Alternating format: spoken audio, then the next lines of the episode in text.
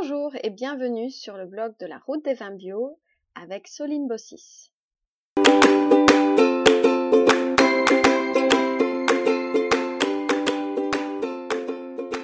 Après, ben, j'ai lu et j'ai osé mettre en application ce que je lisais. Ça, Et c'est ça. c'est la clé du succès. Exactement, c'est ça, c'est oser mettre en application ce qu'on lit et chercher, développer. Mm, mm, J'ai travaillé sur les mycorhizes et ça a été une... bon, on a parlé des typhlodromes, mm, les prédateurs des acariens. Mais les enfants, à 7 ans, ils savaient ce que c'était qu'un typhlodrome, mais les techniciens ne savaient pas ce qu'ils n'en avaient jamais vu. Et donc c'était eux qui leur montraient. C'est- fou ça.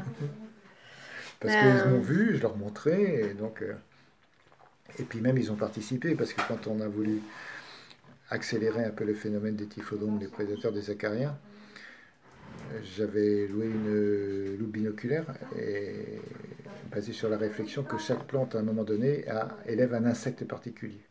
Et donc, euh, j'aurais fait ramasser des plantes euh, autour, et on a cherché la plante sur laquelle on trouverait ce prédateur des acariens.